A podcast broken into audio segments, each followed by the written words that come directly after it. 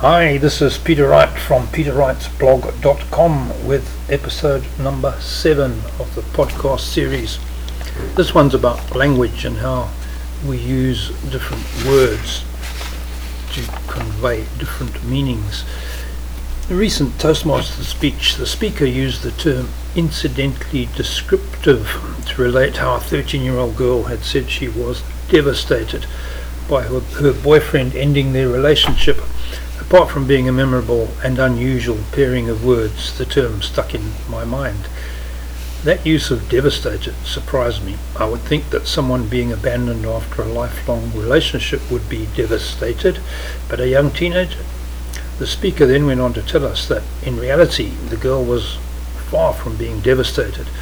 Mildly irritated would be more accurate, and secretly relieved, perhaps even closer to the truth but it reminded me of how our choice of words can colour the meaning of the message we're trying to communicate. It also highlights the cultural variations of different speakers using the same language. The choices people use to describe similar events can result in styles varying from the factually sterile to the dramatically emotional. Why should there be such a huge variance in the same language?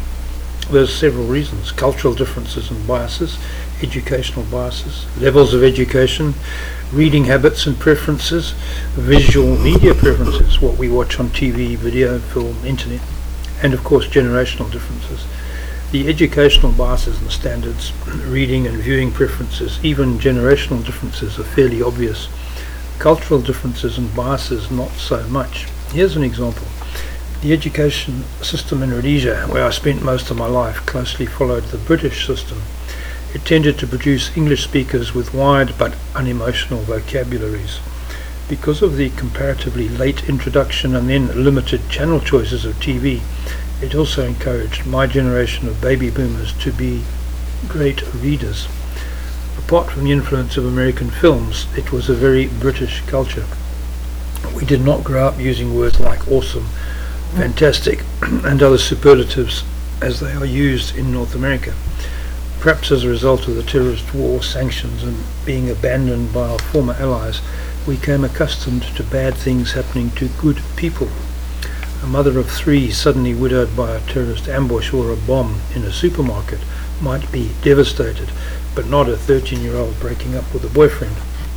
So does language drive behavior or does behavior drive language? Obviously it's both to some degree. Words and expressions seen as fashionable in a small clique of celebrity artists or athletes start to get used in the media, then get picked up by a wider audience, become accepted and evolve into the mainstream vocabulary. Gay and cool are two prime examples of words that now have totally different primary meanings to the originals. Does the adoption of new words and meanings encourage the adoption of fashions associated with the original first users like those low-slung backside exposing jeans and back-to-front caps, while they're both mutually dependent. One problem with increasingly emotional language becoming the norm is that superlatives lose their meaning and impact. If we describe a cute kitten video on YouTube as awesome, how do we convey the awesomeness of a tsunami wrecking hundreds of miles of coastline and killing thousands of people? If relatively mundane events like 13-year-old romances ending are devastating, is it any wonder that entire classes of North American schoolchildren need counselling for events that in most other cultures would hardly warrant more than a few words of sympathy or explanation? Is the need for counselling the effect of emotional language, or does counselling encourage its use? Are we on a down, downward spiral of needing to dramatize every event with the most emotional language possible? What happens when awesome, devastated, and cool are no longer cool? Will we have to invent new words or assign new meanings to older, seldom used ones? Emotional use of words creates best-selling books, compelling sales messages, and successful political campaigns, the danger is that overuse can have far-reaching effects on society. How does this affect our marketing messages? Do we have to follow the trend to be heard, or would we stand out more if we went against the trend and reverted to more down-to-earth language? How do you use words? Do you notice major differences in how different people use words?